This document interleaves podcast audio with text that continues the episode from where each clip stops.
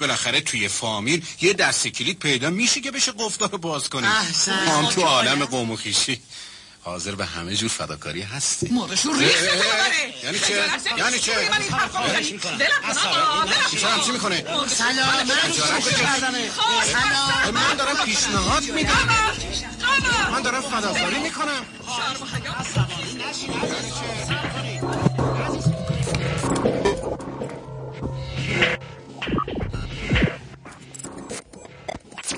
رادیو گیک شماره 29 کلید.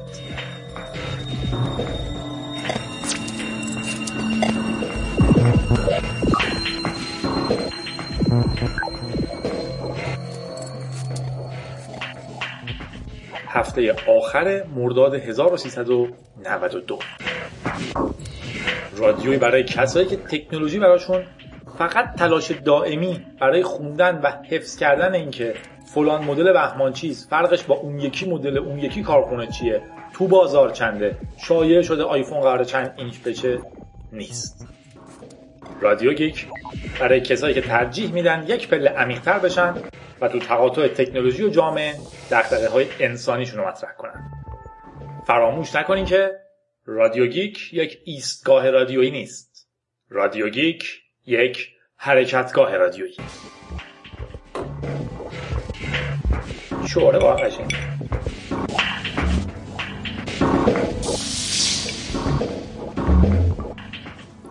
خب یک بار دیگه سلام می‌کنم. بعد از چهار هفته تاخیر هنوز نتونستیم رکورد چهار هفته رو بشکنیم. بیشترین تاخیری که داشتیم دو هفته بوده. در واقع چون قرار دو هفته یه بار منتشر بشه. دو هفته هم تاخیر می‌کنیم. میشه چهار هفته. به هر حال رادیو گیک شماره 29 رو در خدمتتون هستم با وزن خیلی زیاد روی security اما اول از اخبار شروع کنیم آمازون روزنامه واشنگتن پست رو خرید. توی رادیو بارها در مورد آمازون گفتم. شرکتی که معتقدم اگر تو دنیای آزاد زندگی می‌کردم یا اگه جزء دنیا بودیم من حتما بخش بزرگی از پسندازم رو صرف خرید سهامش می‌کردم. این شرکت با شعبه های واقعیش که تو سطح جهان داره و واقعا فیزیکی چیز میفروشه و وبسایت عظیمش شدیدا در حال گسترش و بزرگ شدنه. الان هم صاحبش با 250 میلیون دلار روزنامه واشنگتن پست رو خریده. این پول تقریبا یک درصد ثروت شخصی صاحب آمازونه. این خرید انقدر مخفی بوده که حتی خود کارمندای روزنامه که شغلشون تو چند سال اخیر و حتی باید بگم دهه های اخیر از 1972 که ماجرای واترگیت رو افشا کردن افشا کردن چیزهای پشت پرده و مخفی بوده ازش خبر نداشتن. این خرید وارد شدن آمازون به حوزه رسانه. یه جای دیگر رو می‌گیره. تکرار می‌کنم. دلیلی که آمازون خیلی قوی به نظر میاد اینه که فیزیکی شعبه داره تو همه جهان. اینه که جاهای مختلف انبار داره. واقعا کالاهای فیزیکی دلیور می‌کنه. و این ادوانتیج خیلی بزرگیه در مقابله با شرکت هایی که فقط تکنولوژی هن مثل مثلا گوگل. آمازون واشنگتن پست رو هم خرید.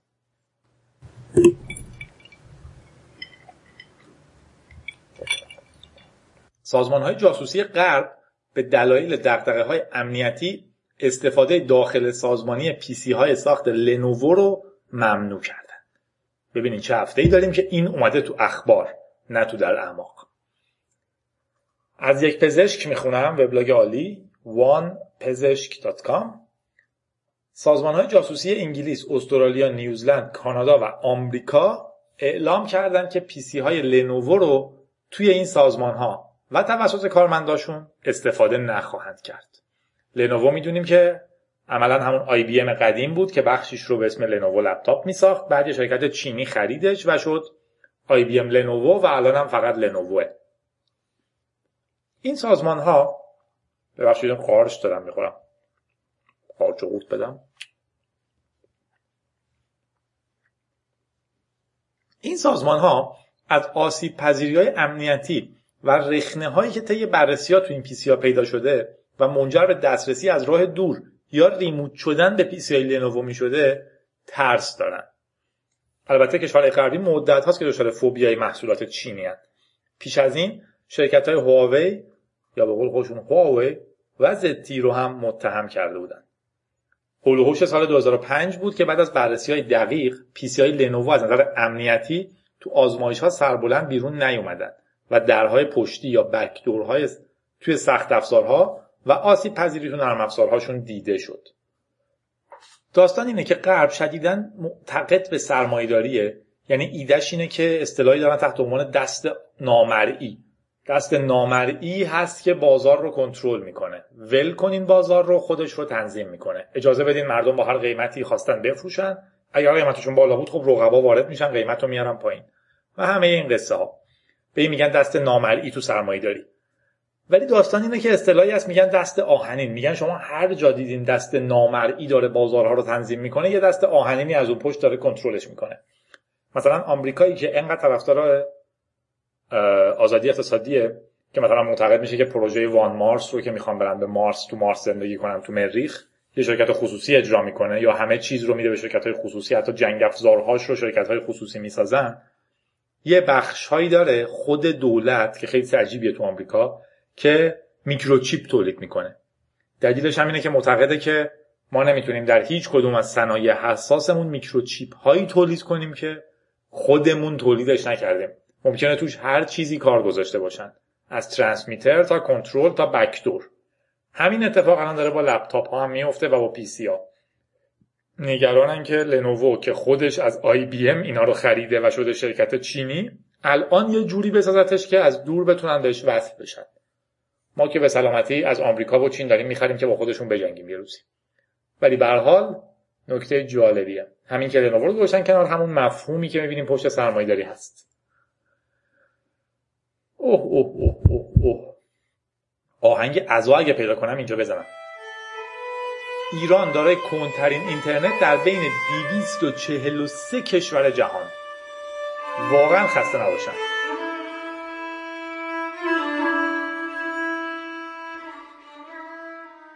به گزارش مهر مؤسسه آکادمی از بهار نیوز براتون می‌خونم. تو گزارش جدید سال 2013 درباره وضعیت اینترنت جهان اوورده که هنگ کنگ، ژاپن، رومانی و کره جنوبی در صدر پرسرعت ترین اینترنت های دنیا قرار می گیرن و بعد از این هشتا ایالات متحده آمریکا جایگاه نهم داره. خیلی خیلی نگرانن آمریکا درباره اینکه توی اینترنت نهمن. و مثل همیشه هنگ کنگ اول شده. 63 ممیز 6 مگابایت سرعت و افزایش 9 درصدی نسبت به سه ماه گذشته. فکر کنین 10 درصد نسبت به سه ماه گذشته سریعتر شده اینترنت کشورشون. بعد این زباله ما رو چک کنین که دوستان توییت کرده بودن. یادش به خیر یه زمانی با dial-up وصل می شدیم فیلتر نبود سرعت هم از الان بیشتر بود. بله. آقای خاتمی اومد فیلترینگ رو شروع کرد که خب کسی هم بود احتمالاً اون موقع شروع می‌کرد. بعدم که دیگه این گندای اخیر رو زدن گزارش میگه تو سه ماه نخست امسال کره جنوبی با سرعت 44 ممیز 8 به رتبه چهارم سقوط کرده و از ژاپن و رومانی با سرعت های اینترنت 50 و 47 ممیز 9 عقب افتاده. تو جدول امسال جایگاه آمریکا و سوئد تغییر کرده. قبلا سوئد نهم بود آمریکا هشتم بود. ما هم که به سلامتی از همه داغونتر خسته نباشن مسئولین گرامی که همچنان دنبال سانسور کردن همه جان. و فقط و فقط وقتی خودشون موندن شروع می‌کنن توضیح دادن که ما چقدر کشور پیشرفته هستیم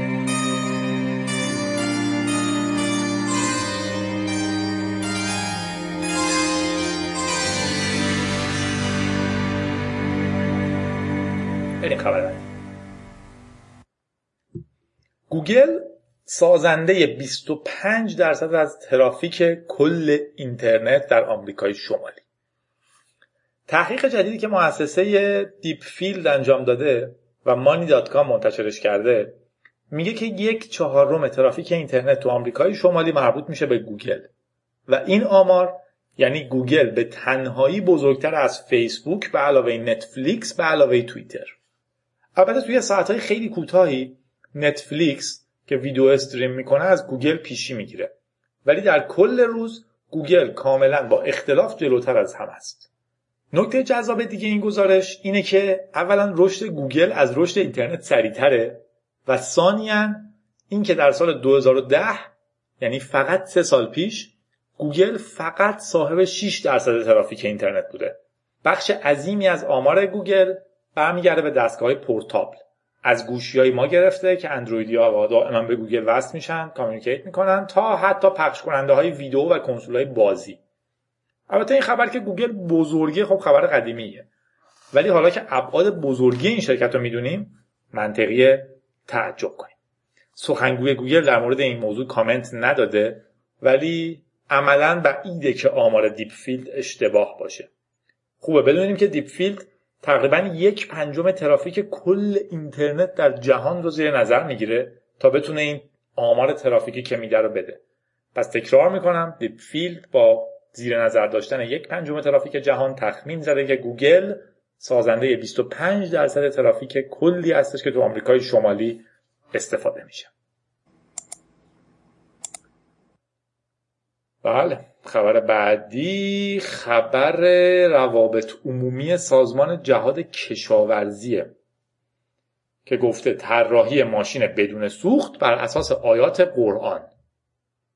این چیزها رو واقعا من می‌خونم. احساس کنم اگر ما اینا رو می‌گفتیم من داشتم ما رو اعدام می‌کردم نویسنده کوچکترین قرآن دنیا و مختره ایرانی مختره ایرانی 274 اثر در تبریز از طراحی ماشین بدون سوخت بر اساس آیات قرآن خبر داد. دکتر روح الله شریفی یارو دکترا از کجا گرفته؟ مخترع ماشین بدون سوخت و قرآن 7 میلیمتری و 272 اختراع دیگر یعنی شما یه لحظه فقط تقسیم کنین. این چند سال آقا مشغول اختراعه. اگه ده سال باشه مشغول اختراع یعنی هر دوازده روز تقریبا یه اختراع می‌کرده. در جمع کارکنان سازمان که نشونده بودنش به نظرات گوش بده گفت که بر اساس یک آیه از قرآن یه ماشین بدون سوخت طراحی کرده. این استاد دانشگاه با بیان اینکه توانسته قانون تشکیل تصویر در میکروسکوپ را تغییر دهد. اینکه چجوری میشه یه قانون رو تغییر داد؟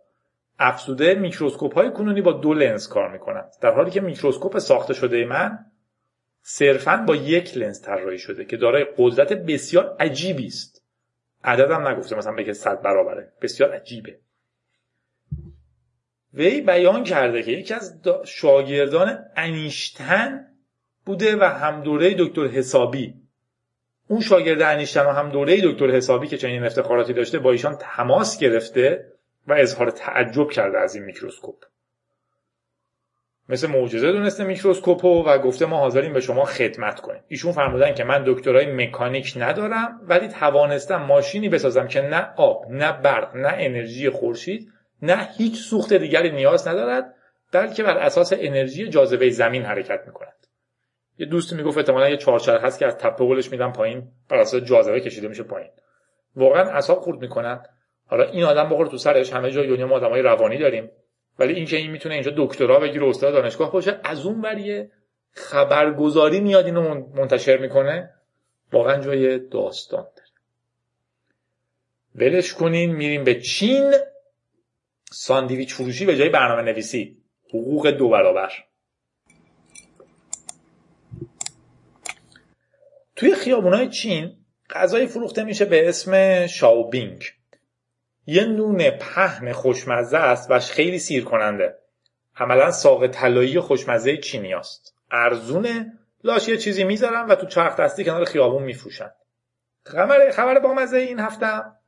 اصطلاح شده میگم این هفته ولی عملا این چهار هفته اخیر. این بود که یه برنامه نویس بازی که گیم پروگرامر بوده توی شنزن که عملا مرکز تکنولوژی های مخابراتی چینه یعنی هر از میره چین رو ببینه میره شنزن رو ببینه اگه تکنولوژیک باشه.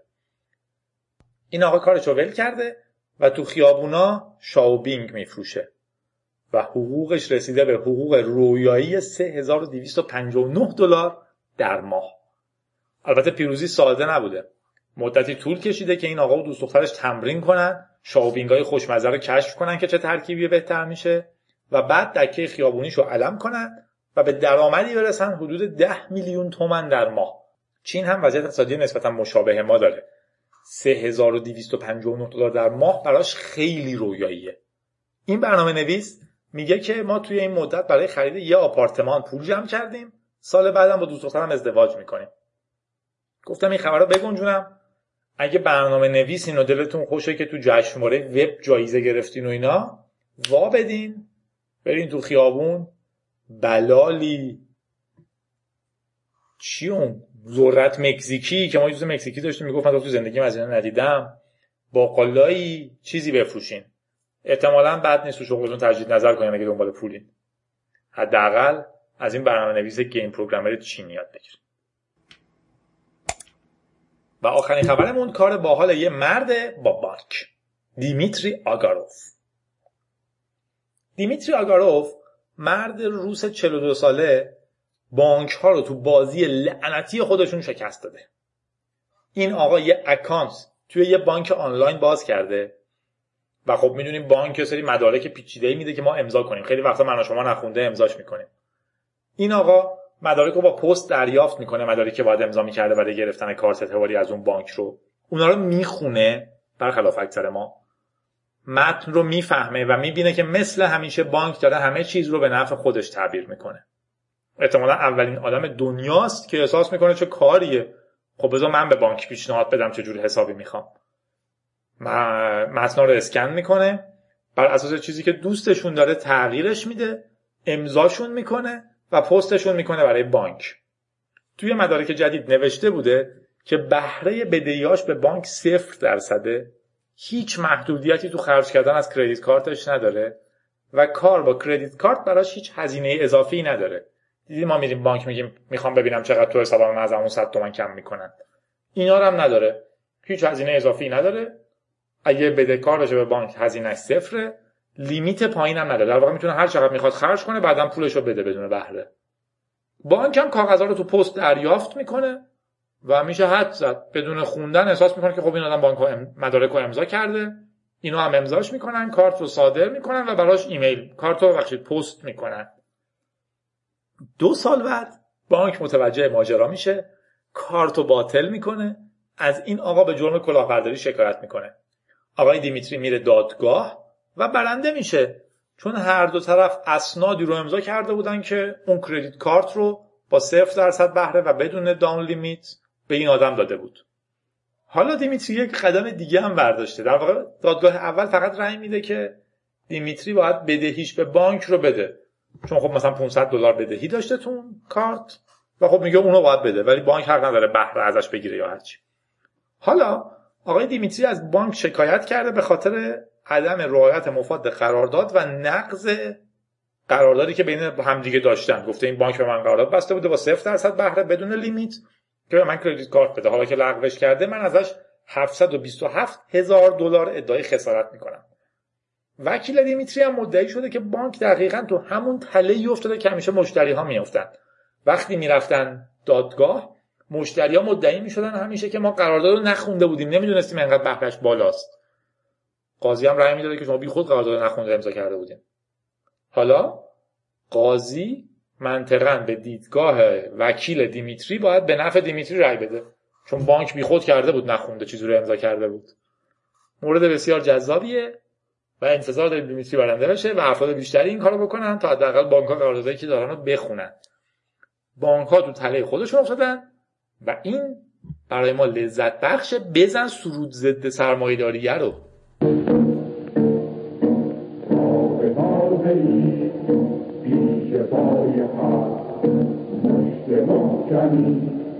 بردهان تو هر تو بین و بین. رهنمای خط انقلاب تو. ختم جان تو. ای که می شکست پنجه تو. رفت تو نگو. شیوه تو قتل عام خط بگیر بزن بکن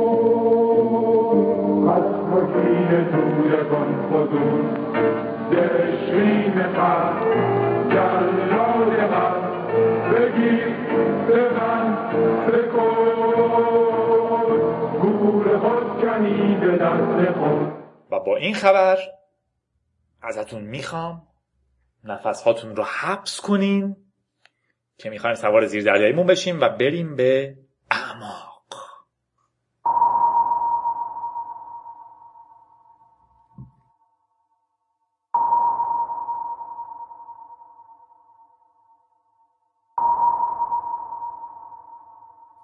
هشدار سازمان ملل در مورد حفره امنیتی سیم کارت ها این لازم بگم که من تخصصم مخابراته ولی این خبر رو دقیق نفهمیدم. از دویچه وله صدای آلمان نقلش می‌کنم که ازش ممنونیم. به خاطر سایفون. یکی از زیر مجموعه سازمان ملل در مورد حمله های هکری به سیم کارت های تلفن همراه هشدار داده است. اتحادیه بین‌المللی مخابرات که این سازمان خیلی مهمه که تمام مخابراتی رو تنظیم می‌کنه نهادهای مسئول و ارائه کنندگان خدمات تلفن همراه در بیش از 200 کشور جهان را در جریان امور قرار می‌دهد.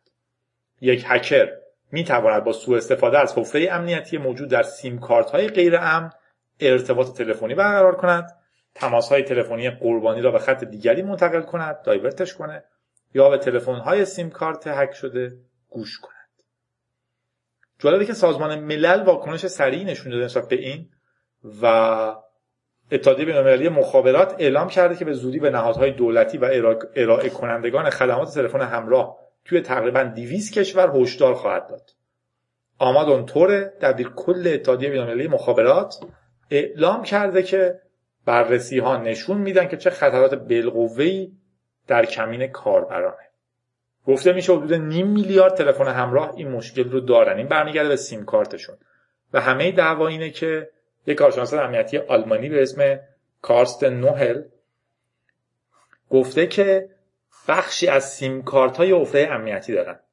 در واقع اینا دارن از یه سیستم رمزگذاری قدیمی استفاده می‌کنن که امن نیست دیگه قابل شکسته شدنه. و هکرها می‌تونن در بسیاری از موارد به سیم کارت نفوذ کنن بدون اینکه قربانی کوچکترین بویی ببره. در واقع می‌تونن یه اسمس به شما بفرستن و سیم کارتتون هک میشه و بعد فرد مهاجم می‌تونه مانند صاحب سیم کارت با اون سیم کارت کار کنه.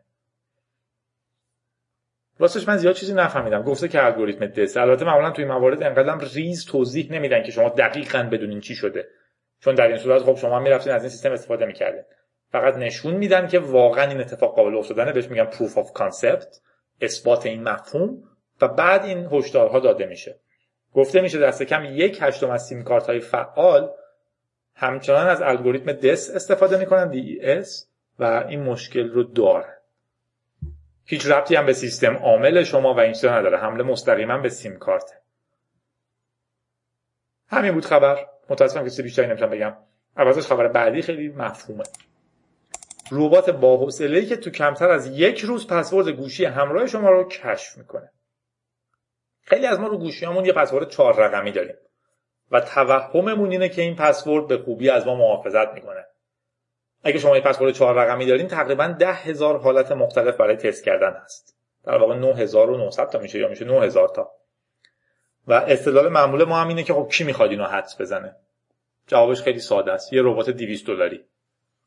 کنفرانس دفکان در جریان تو لاس وگاس خفن ترین کنفرانس security ه. یه محقق امنیتی یعنی یه گروه دو نفر. به اسم جاستین انگلر و پاول ویزنیک وینزیک. یه ربات ساده رو نشون دادن که عملا یه انگشت داره مثل اینکه یه سوسیس رو بگیریم باهاش رو صفحه بزنین سوسیس مثل انگشت عمل می‌کنه تو touch. و با حوصله و منظم تون تون هر ده هزار حالت ممکن رو روی گوشی اندرویدی شما تایپ می‌کنه. بحث اینه که اندروید در مقابل trial های شما زمانی نمی‌ذاره. تو آیفون اگر تایپ کنین بهتون میگه باید سه دقیقه صبر کنین تا بتونین یه بار دیگه حدس بزنین اگه مثلا پنج بار اشتباه بزنین. در حالی که اندروید می‌ذاره همینجوری حدس بزنین. این ربات گوشی رو می‌ذارن زیرش. تون تون با اون سوسیسش که در واقع یه قلم نوریه. تون تون تون تون همه چهار رقم ها رو می‌زنه. یه دونه چشمم داره چشم الکترونیک که می‌بینه شما login کردین یا نه. چون شما login نکردین یا نه با سه تا servo motor 10 دلاری یه قلم و یه میکروکنترلر آزاد و بازمتن Arduino. به راحتی تون تون تون تون همه حالت رو می‌زنه. قطعاتی هم به هم میچسبونن توی پرینتر سه بعدی چاپ شده. گفتیم یه چشمم داره که نگاه می‌کنه. اگه login کرده بودین دیگه بیخودی انگشتش رو خسته نمی‌کنه. موبایل رو می‌زنن زیرش. اگر رو اندرویدتون پسورد چهار رقمی زده باشین تون تون تون تون تایپشون می‌کنن. دو نفر میگن که ایده اولیه یه شوخی بود که فکر می‌کردن اگه یه نفر رو استخدام کنیم که همه عددا رو تست کنه چند در میاد. بعد به این که ما کافیه با 200 دلار یه ربات بسازیم. و بعد دیدن که این ربات تو کمتر از 24 ساعت یک روز می‌تونه تمام حالتهای پسوردهای چهار رقمی رو تست کنه. به هیچی اعتماد نکنید به خصوص به چیزایی که با استخدام یه ربات ممکنه شکسته بشه. خب ظاهرا ما یه عضو جدید توی رادیو گیک داریم. وبلاگ mnzadeh.com مطلبای زیادی برای میفرسته و مطلباش خوبه. امید مومنزاده توی وبلاگ mnzadeh.com مطلبی داره تحت عنوان اشتباه احمقانه راه حل احمقانه تر تو وبلاگ سرریز های ذهن نوشته تقریبا از زمان شانون به این طرف همه متخصصان رمزنگاری دارن یه جمله رو داد می‌زنن. خودتون سیستم رمزنگاری طراحی نکنین. حتی اگر سیستمتون رو انحصاری نگه دارین هیچ امنیتی ندارین. این از اون چیزهایی نیست که بخوایم به خاطرش پشیمون بشین تا حالا مثال زیاد داشتیم. WEP, CSS اینا در واقع من توضیح میدم رمزنگاری هایی که نشون دادن قابل شکستنن و خیلی چیزهای دیگه. چیزهایی که با کلی ادعا اومدن و با کلی افتضاح مشخص شد که چه اشتباهات احمقانه ای دارن. حالا چی شده؟ یه سری خودروساز بزرگ احمق مثل پورشه و لامبورگینی و چند تا دیگه امیدوارم ما رو سونه کنن رادیو کیک شو اومدن برای سیستم امنیتی خودروهاشون به یه شرکت احمقتر از خودشون اعتماد کردن. اون شرکت احمقتر هم روی سیستمی که مثلا اختراع کرده اسم مگاموس کریپتو گذاشته اسم با کلاس که مدیر لامبورگینی فکر کرده چه خفن ما مگاموس کریپتو داریم. به جای جی پی اینها حتما پیش خودشون گفتن اسمش که خفنه پول هم که می‌گیره الگوریتم الگوریتمش رو هم که کسی نمی‌دونه پس حتما امنه. حالا یه استاد دانشگاه یک مقاله نوشته که چطوری میشه این رو شکست. دوستان رفتن شکایت کردن. قاضی هم رأی داده که نمیشه این مقاله رو منتشر کنی چون میلیون ها خود رو ممکنه دزدیده بشن. جواب تحلیلگرها هم مشخصه. خب درک. این همه ما داد زدیم که این کار اشتباهه. نمیشه علم رو متوقف کرد که یک سری احمق سود ببرن و حتما پس فردا هم می‌خواین طرف رو زندانی کنین که دیگه از این کارها نکنه. واقعیتشو بگم امید نوشته بود از این غلط ها ولی من چون خیلی معدبم نگفتم. حرف آخر اینه که اگه کسی اومد پیشتون و گفت من یه سیستم رمزنگاری جدید طراحی کردم که بیا و ببین جوابش اینه. من راحت ترم با استانداردها کار کنم. اگه جوابتون چیزی غیر از این باشه مثل همین دوستان خودروساز پشیمان میشید و خبر در اعماق بعدی اینه که لینک دادن به فیسبوک و پلاس جرم محسوب می شود cyberpolice.ir عنوان واقعیشونه به پلاس. خوبه ننوشتن به گولاس. بر اساس مصوبه جدید کارگروه تعیین مصادیق محتوای مجرمانه درج پیوند در پرانتز لینک. یا تبلیغ تارنماهای فیلتر شده در پایگاه های اینترنتی جرم محسوب می شود حالا این جای سواله که اصولا کارگروه تعیین مصادیق محتوای مجرمانه چجوری می‌تونه جرم رو تعریف کنه؟ اینا می‌تونن مصادیق جرم رو تعریف کنن. بر اساس اعلام تارنمای کارگروه تعیین مصادیق محتوای مجرمانه این کارگروه طی مصوبه در 55 مین جلسه خود که چهارشنبه فلان برگزار شد درج پیوند یا تبلیغ تارنماهای فیلتر شده را جرم دانسته است. عملا چون که فیسبوک و گولاس جرمن شما نمی‌تونید پلاس وان بذارین نصف خبرگزاری ها میرن رو هوا و این داستان ها بر اساس این قانون با وبلاگ ها و پایگاه های اینترنتی متخلف برخورد خواهد شد. امیدوارم یه روزی آزادی بیان باشه. نظرمون رو درباره این خبر جذاب اعلام کنیم بریم یه چیز بامزه در جهان ببینیم. شاد مجوز شکار درون. پهپادها و درون ها همیشه از مباحث مطرح رادیو گیکن خوشبختانه این بار وضع به نفع ماست. شهردار دیر تریل گفته که شهرش در ازای 25 دلار در سال مجوز شکار درون برای شکارچی ها صادر می‌کنه. هواپیماهای بدون سرنشین. البته شهردار در جواب اینکه اصولا روی شهر کوچیکیتون تا حالا درون دیدین گفته نه. ولی توضیح داده که این مجوز یک حرکت سمبولیکه علیه جامعه ای پر از شنود و نظارت دولت بر مردم. البته منظورش از دولت یه دولت دموکراتیک تازه. یعنی میگه این دولتی که مردم انتخابش می‌کنن هم حق نداره به دو مردم دائما نظارت کنه. در واقع اصلا مفهوم دولت مستقل از مردم وجود نداره. در نتیجه ایدش این بوده که ما تو شهرمون یک مجوزی رو صادر می‌کنیم که مردم حق دارن درون ها رو شکار کنن. و البته گفته که این سمبولیکه چون وکلا میگن که احتمالا شکار یک درون جرم فدراله. درون که دارم تکرار می‌کنم پرندهایی بدون سرنشینن که از افغانستان آدم می‌کشن خلبانشون احساس توی جای امن اونجا آدم می‌کشه. تا جاسوسی هایی که از کشورهای دیگه می‌کنن و مثلا میگم انقدر جریان مسخره شده شبیه سیاره میمون ها شده که ما یکیشو شکار می‌کنیم انقدر ذوق می‌کنیم که یه درون تو ایران فرود اومد ما گرفتیمش. نمی‌فهمیم که هزارها درون تو همه جهان دارن آدم می‌کشن. حتی تو آمریکا تصویب شده که درون ها می‌تونن رو شهرها به عنوان بخشی از پلیس بچرخن. مطمئنا تو قدم بعدی اینه که اگه لازم شد به یک آدم هم شلیک کنن. برحال وکلا میگن شکار درون جرم فدراله. ولی به هر حال اسم این شهر رو شدیدا مطرح کرده و این ایده رو هم به ذهن آدم ها انداخته که آیا ما نباید در مقابل درون ها حق دفاع از خودمون داشته باشیم؟ اگه یه پرنده بدون سرنشین اومد داشت تو خونه من نگاه می‌کرد من حق دارم بهش سنگ پرت کنم؟ بحث سنگینیه قبلا فکر کنم گفتم. یکی از آدمای خیلی مشهور لینوکسیمون که الان اسمش یادم نمیاد طرفدار دفاع طرفدار داشتن اسلحه هست من مخالفشم. ولی استدلالش رو که خوندم جالب بود. میگفتش این قانون داشتن اسلحه تو آمریکا اون موقعی تصویب شد که آمریکا تازه تشکیل شده بود. پدرای آمریکا داشتن فکر می‌کردن که چی میشه اگر واقعا دولت به یه دیکتاتور تبدیل بشه. میلیون ها مردم حتی اگه بیان تو خیابون بگن ما آزادی می‌خوایم با گلوله بکشتشون. از تو بگم کلیسا به مردم تیر شلیک کنه تو ماه حرام آدم بکشه. و خب همیشه هم حاکم بمونه مدعی هم بشه رادیو تلویزیون هم داره بگه من رئیسم. اون موقع بود که تصویب کردن که هر آمریکایی حق داره اسلحه داشته باشه. تا اگر حکومت به دیکتاتور تبدیل شد بتونن علیه حکومت قیام مسلحانه بکنن. ایده فوق العاده درخشانی بود. برای الان خب خیلی قدیمیه دیگه. در واقع شما با داشتن یه تفنگ نمی‌تونید هیچ کاری بکنید در مقابل دولتی که drone داره. ولی به هر حال اینجور ایده ها که اجازه میدن شما drone های دولتی رو شکار کنین حتی سمبولیک ایده های قشنگی. بریم در اعماق بعدی. autocomplete اپل و کلمات ممنوعه. سایت Daily Beast مقاله تحقیقی بسیار جالبی داره. در مورد دستگاه های iOS اپل و رفتار مشکوکشون هنگامی که غلط های املایی بسیار بدیهی رو می‌بینن.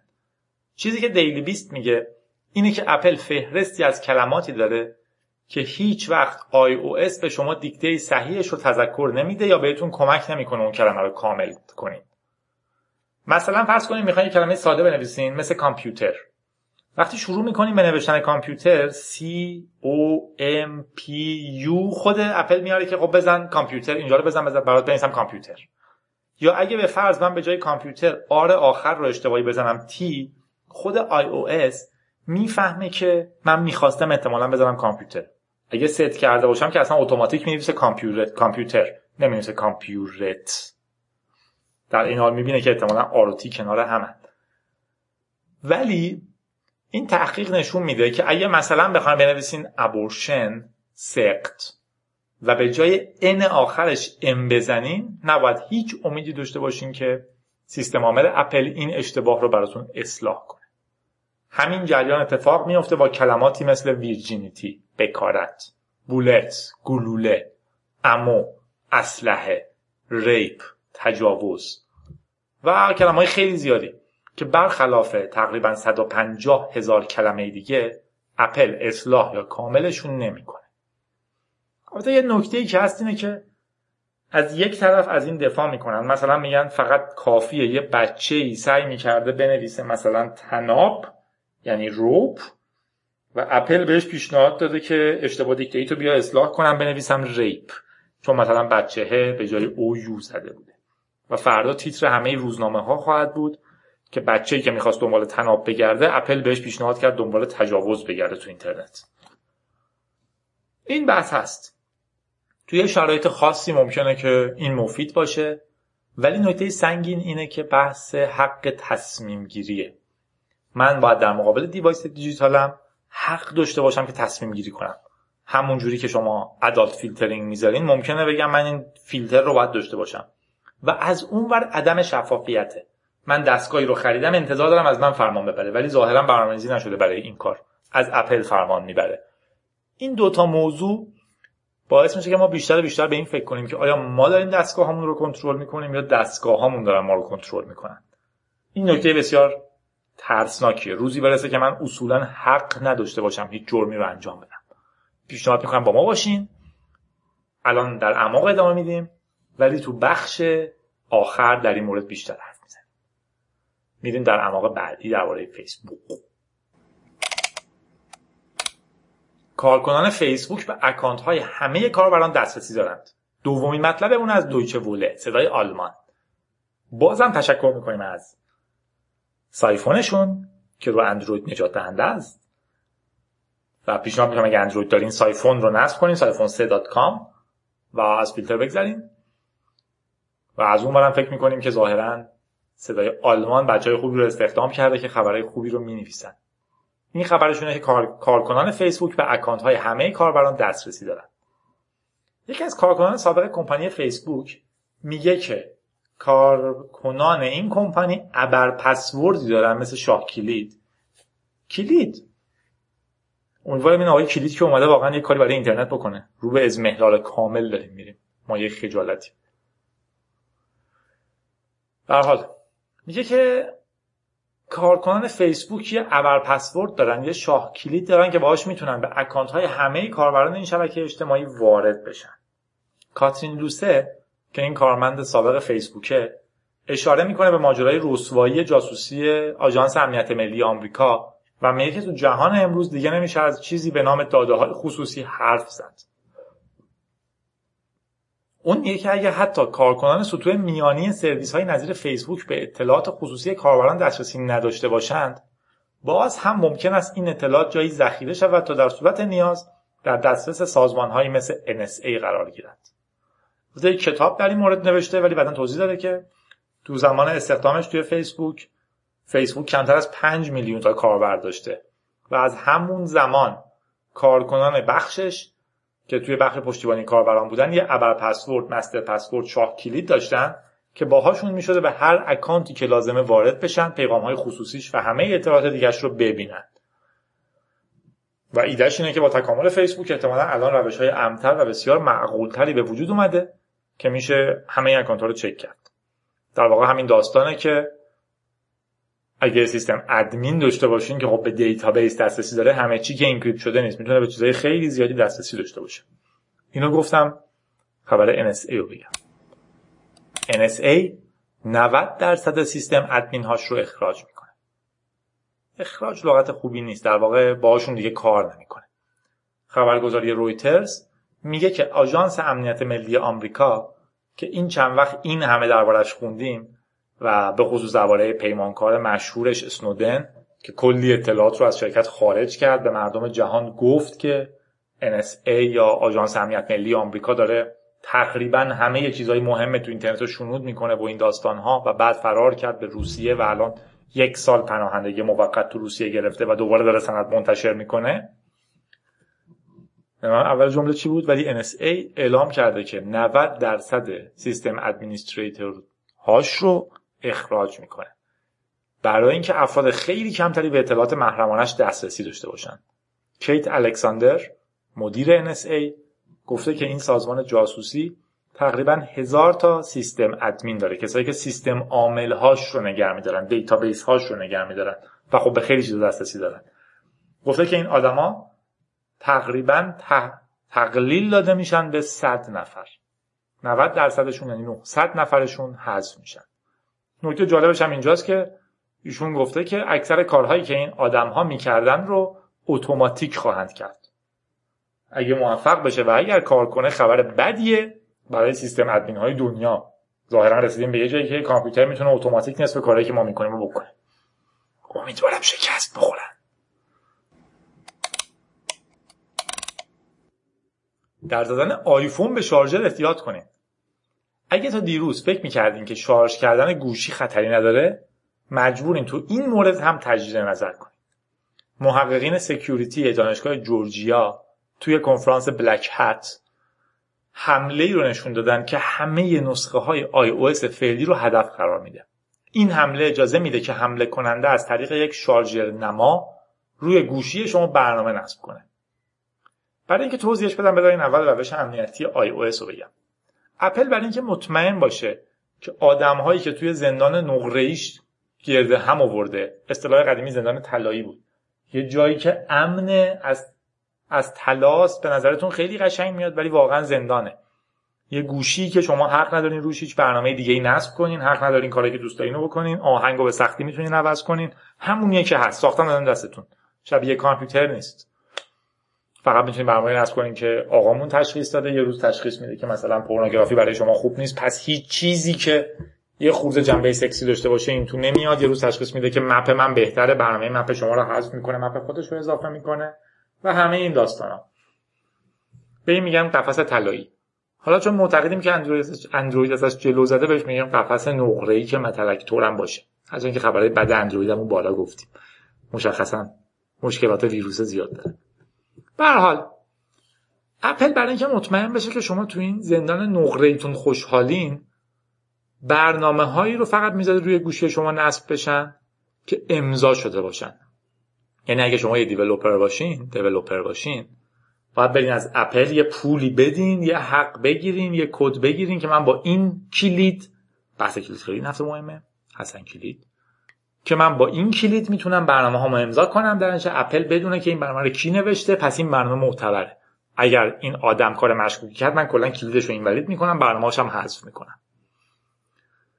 ایده اینه که هر کسی که لازمه برای. واسه اپل برنامه بنویسه یه کلید داشته باشه. در اپل بدونه که کی داره برنامه بنویسه و این برنامه بذاره تو App Store شما دانلود کنید. پس همه چیز مورد اعتماده. البته من لازم دارم که حین برنامه نویسی برنامه تست کنم. در واقع قبل از اینکه برنامه رو release کنم رو iTunes برای همه جهان لازم دارم که برنامه رو یه گوشی تست کرده باشم که درست کار می‌کنه. چیکار می‌کنم؟ اپل یه UDID گذاشته تو همه device های جهان. به اسم Universal Device ID تو هر برنامه آی هر device iOS که من اگر اونو داشته باشم می‌تونم به برنامهم بگم در واقع به اپل اعلام کنم که این device با این UDID با این ID unique دستگاه تست منه. در می‌تونم دیگه رو شخصا برنامه نصب کنم برنامه بریزم روش run کنم تست کنم و اینجور چیزها.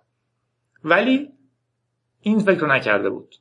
حمله شارژری به اسم مکتان از این دو موضوع سوء استفاده می‌کنه.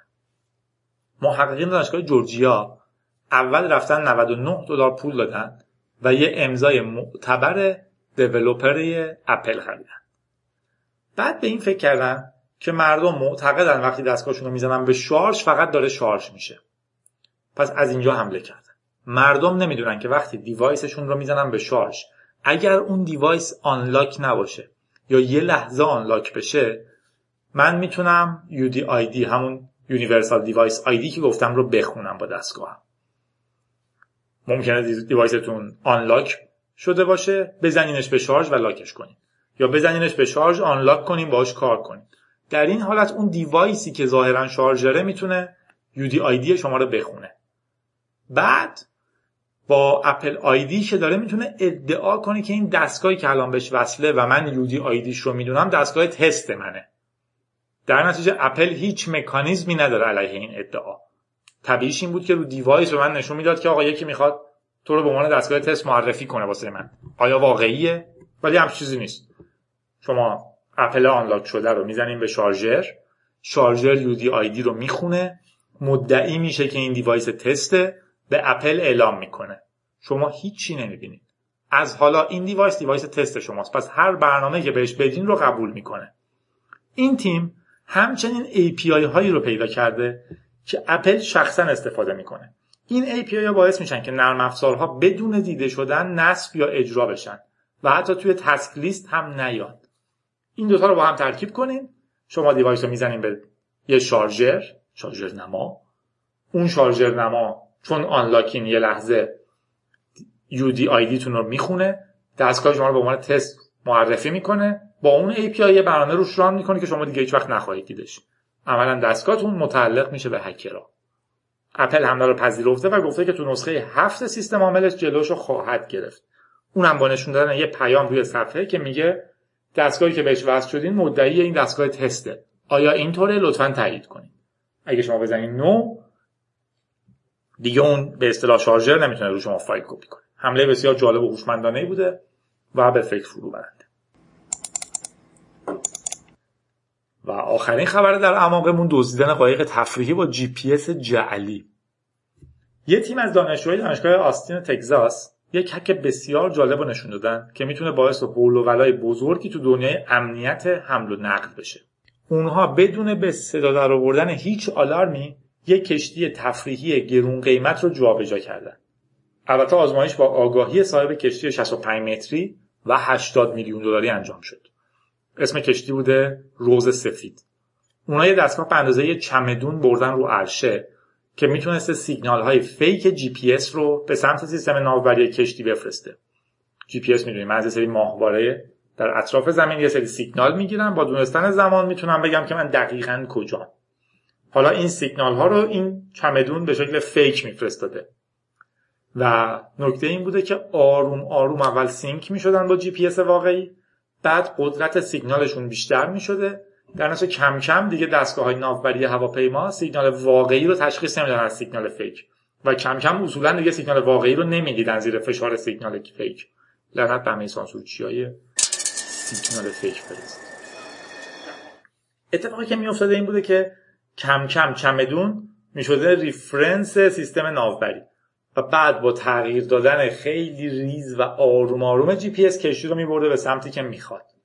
تو اتفاق واقعی این بوده که چمدون تونسته کل سیستم ناوبری رو گول بزنه و سه درجه منحرفش کنه از مسیر اصلی. در حالت عادی کشتی معتقد بوده که تو داره تو مسیر مستقیم میره. اگه ناوبری کشتی رو میدین احساس می‌کرد داره مستقیم میره. در حالی کسایی که تو عرشه ایستاده بودن بعد از چند دقیقه به وضوح می‌دیدن که کشتی در حال دور زدنه.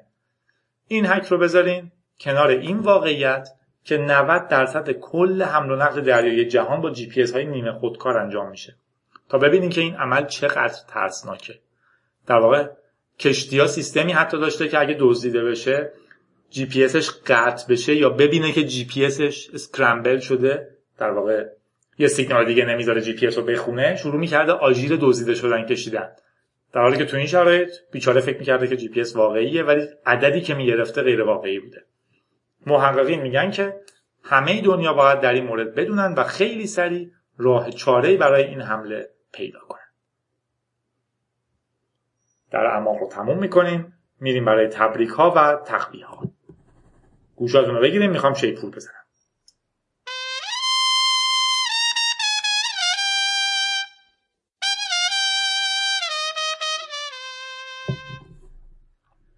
اولش گریه به حال خودمون می‌کنیم که وزیر ارتباطات و فناوری اطلاعات که دکتراش رو از کره شمالی گرفته در کشورداری در همایش ائمه جمعه اعلام کرده تا پایان سال جاری کلیه امامزاده های کشور به اینترنت پرسرعت مجهز میشن.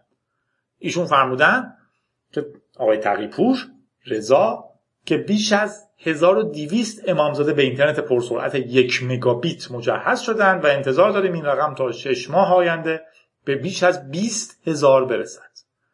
لابد اگرم به 20 هزار نرسه کمکاری وزیر مخابرات حسن کلیده و یه ایول میگیم به شهر نیویورک که توش یک سری ایستگاه شارژ تلفن همراه رایگان برای شهروندان گذاشتن. این ایستگاه با نور خورشید یه باتری رو شارژ می‌کنه که بعد شما می‌تونید یه سیما بزنین به موبایلتون مواظب بر شارژری که به گوشی می‌زنین باشین و موبایلتون رو شارژ کنین با حال گیکیه ممکنه واقعا کمک کنه و به یادمون بندازه که انرژی های پاک رو استفاده کنیم. و برای مصر هم نمی‌دونم چی بگیم. توی پروسه دموکراتیک که انتخاب میشه بعد شروع می‌کنه به تخریب همه زیر ساخت های دموکراتیک کشور. مخالفینش کشته میشن تو خیابون ترور میشن یواشکی اعضای حزب های مخالفش کشته میشن و هیچ کس صداش در نمیاد. خونه های مخالفین آتیش زده میشه قوانین دموکراتیک تغییر داده میشه. بعد مردم هماهنگ می‌کنن به خیابون میریزن ارتش پشت اکثریت مردم میسته همون کاری که باعث شد دیکتاتور اولشون سقوط کنه. ولی گروه های طرفدار رئیس جمهور هم هستن که تا سرحد مرگ حاضرن از نظام نمی‌دونم فاشیستی در حال تولید تولدش دفاع کنن و اونها توسط ارتش قتل عام میشن و یک چیز مزخرف داریم علیه یک چیز مزخرف دیگه. و خاورمیانه ای که مردمش به چیزهایی که می‌خوان نمی‌رسن. لعنت. و تبریک یا تسلیتی داریم به لاوابیت. سرویس دهنده ایمیل که حاضر نشد اطلاعاتش رو برای سرویس های جاسوسی جهان افشا کنه ترجیح داد بسته بشه تا جاسوس بشه. به قول وبلاگ سرریزهای ذهن من mnzade.com لاوابیت هم به پراگ پیوست. شرافتش همیشه حفظ. در بخش نامه ها یه دونه دارم که میگه سلام جادی نمی‌خوام سرتو بخورم. فقط می‌خوام ازت بخوام که درد دلی بکنی با اون حیوان هایی که برای اصل بودن لباسامون سلاخی میشن. شاید یه روزی هم ما رو تو فضای کثیف انداختن بعدش تو 20 سالگی پوستمون رو کندن پوست بچه رو کندن برای اینکه پوستمون اصلتر از ورژن پلاستیکی مونه در نهایتا اسمش رو می‌ذارن قانون طبیعت که عذاب وجدان نگیرن. فقط همین جادی فقط از همین دلم پر بود. امیدوارم به اندازه کافی مینیمال بوده باشه. خدا دوست من هم با کشتن بیدلیل حیوان ها مخالفم. کشتن با دلیلش هم خیلی جای بحثه و ببینیم چه دلیلی. سیاوش در مورد مطلب جی پی اس روسی که شماره قبل داشتیم نوشته نکته که در مورد ایده تعیین موقعیت از روی معلوم بودن مکان ماهواره گفتی درسته. اما ماهواره های جی پی اس در مدار زمین آهنگ یا geostationary نیستن. یعنی نسبت به زمین با سرعت یکسانی نمیچرخن. این ما این مربوط به ماهواره تلویزیونیه که بتونن پوشش همواره ثابتی روی محدوده مشخص داشته باشن. ارتفاع ماهواره جی پی اس حدود 20 هزار کیلومتره اما ماهواره های زمین آهنگ تو مدار 36 هزار کیلومتری هستن. اعداد حدودیه. در این حال که پارامتری که مهمه فقط ارتفاع نیست و مشخصات سه‌بعدی ماهواره و نه فقط ارتفاع از سطح زمین در اختیار هست و از روی اون اندازه گیری ها در نهایت موقعیت انجام میشه. از که در واقع این فاکتورهای مهمش ارتفاع و موقعیت زمینشه. در کنارش این مورد هم هست. اول خبر بهتر بود به جای سیستم جی پی اس روسیه از سیستم تعیین موقعیت ماهواره روسیه استفاده می‌کردی. اگر عبارتم طول، طولانیه می‌تونستی بگی سیستم GNSS که همون معنی رو میده ولی کوتاهتره. اولین ایده عملی این سیستم ها رو هم آمریکایی ها همون روز پرتابه ماهواره اسپوتنیک روسیه دادند ممکنه آسیموف هم قبل یا بعدش داده باشه اما نظر عملی قضیه اینطوری بوده.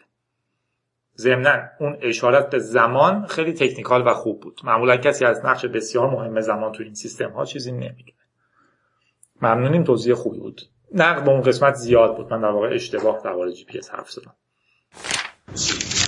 ایمیل بعدی از محسن هستش که میگه سلام. من مدت زیادی از یه افزونه کروم واسه زوم کردن عکس های فیسبوک استفاده می‌کنم. و خب تا قبل از اینکه رادیو گیک گوش بدم اصلا به نحوه کارش فکر نکرده بودم. وقتی نشانگر ماوس رو روی یه عکس تو فیسبوک نگه میدارم این افزونه واسم عکس رو در ابعاد اصلی باز یا زوم می‌کنه که خیلی هم نظر من باحاله. حالا این موضوع موقعی جالب میشه که اگه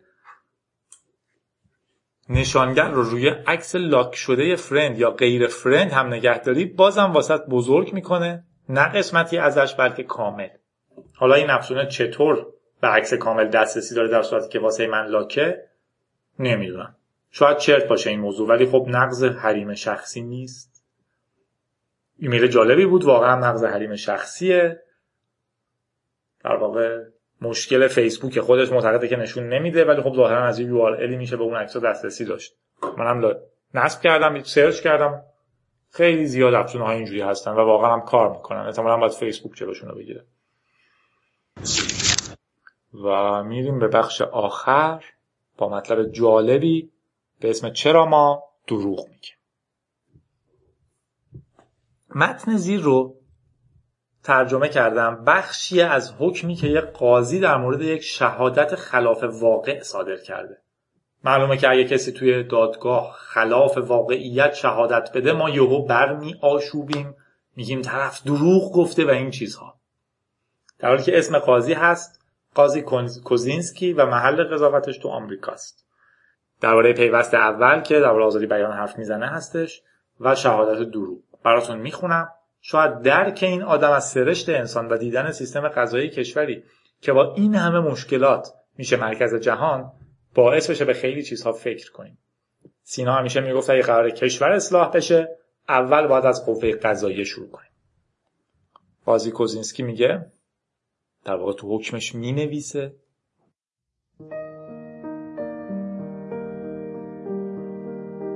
قدیس ها شاید همیشه حقیقت را بگویند ولی برای ما موجودات میرا زنده ماندن یعنی دروغ گفتن. ما دروغ می‌گوییم که حریم شخصی و خلوت خود را حفظ کنیم. نه من این حوالی زندگی نمی کنم برای اینکه احساساتمان جریه دار نشود. شب تعطیل در خانه هستم چون درس دارم. برای اینکه حس بهتری پیدا کنیم. اوه چقدر لاغر شدی. برای اینکه تهمت نخوریم. در پوکر فقط ده دلار باختم. برای جلوگیری از اندوه. دکتر گفت حالت حتما بهتر میشه. برای آسودگی در خانواده. این خانم فقط یه دوسته.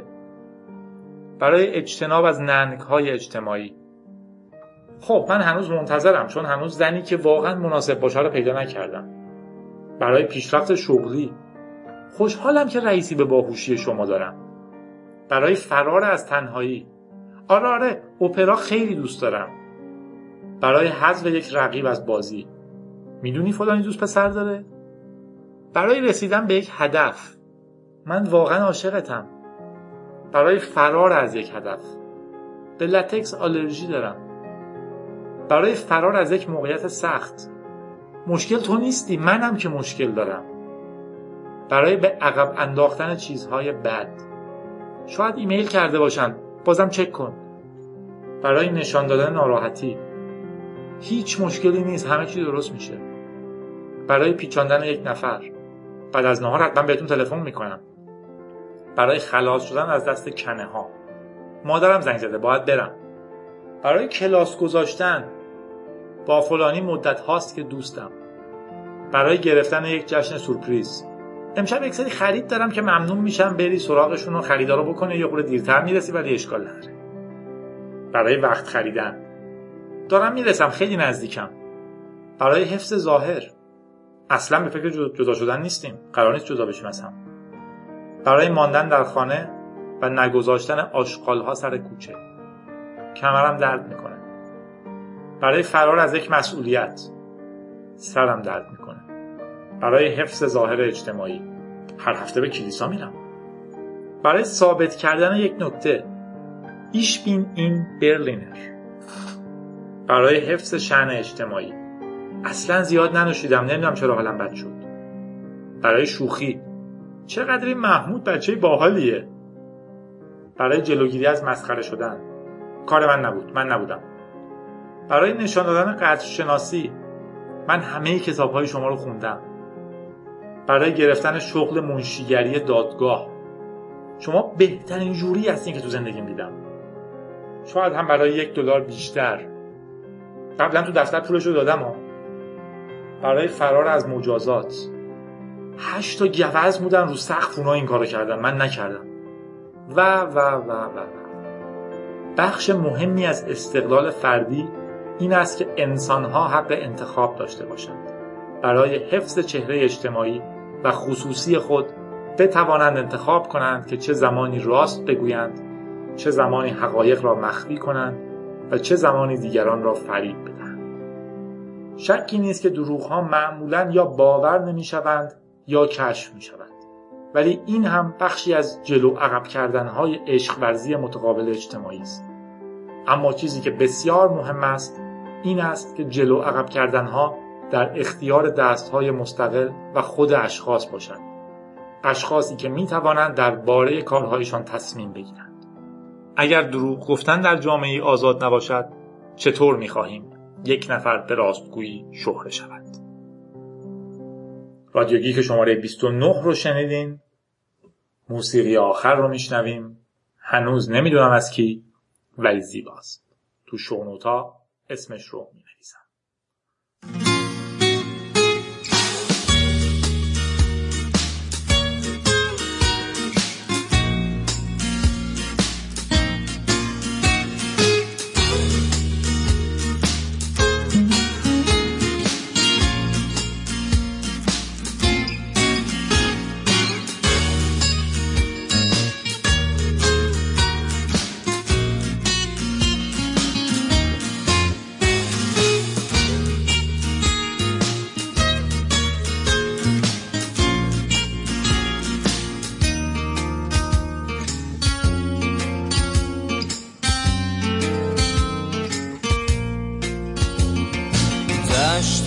تنها بودم من تنها.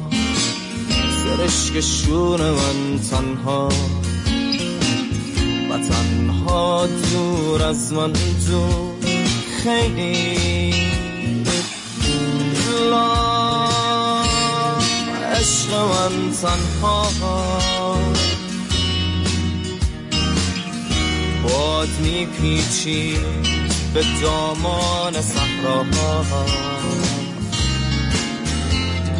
i aydınlar, love. I aydınlar, love.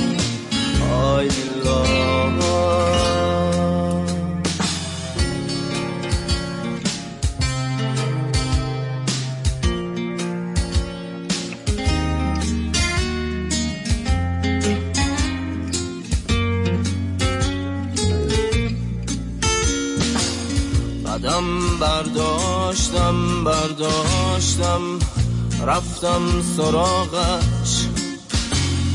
کوچه ساکت خانه ساکت ساز راز رغم پردازه تمنای شکسته. در بسته جز سرگردان و خسته. در زدم در باز شد. باز شد باز شد.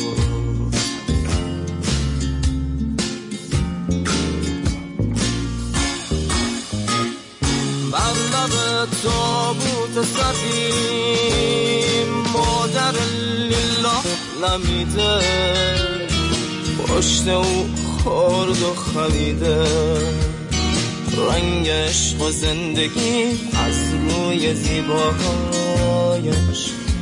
پریده با نگاهی وحشت انگیز سراپا حسرت و مات و دریده.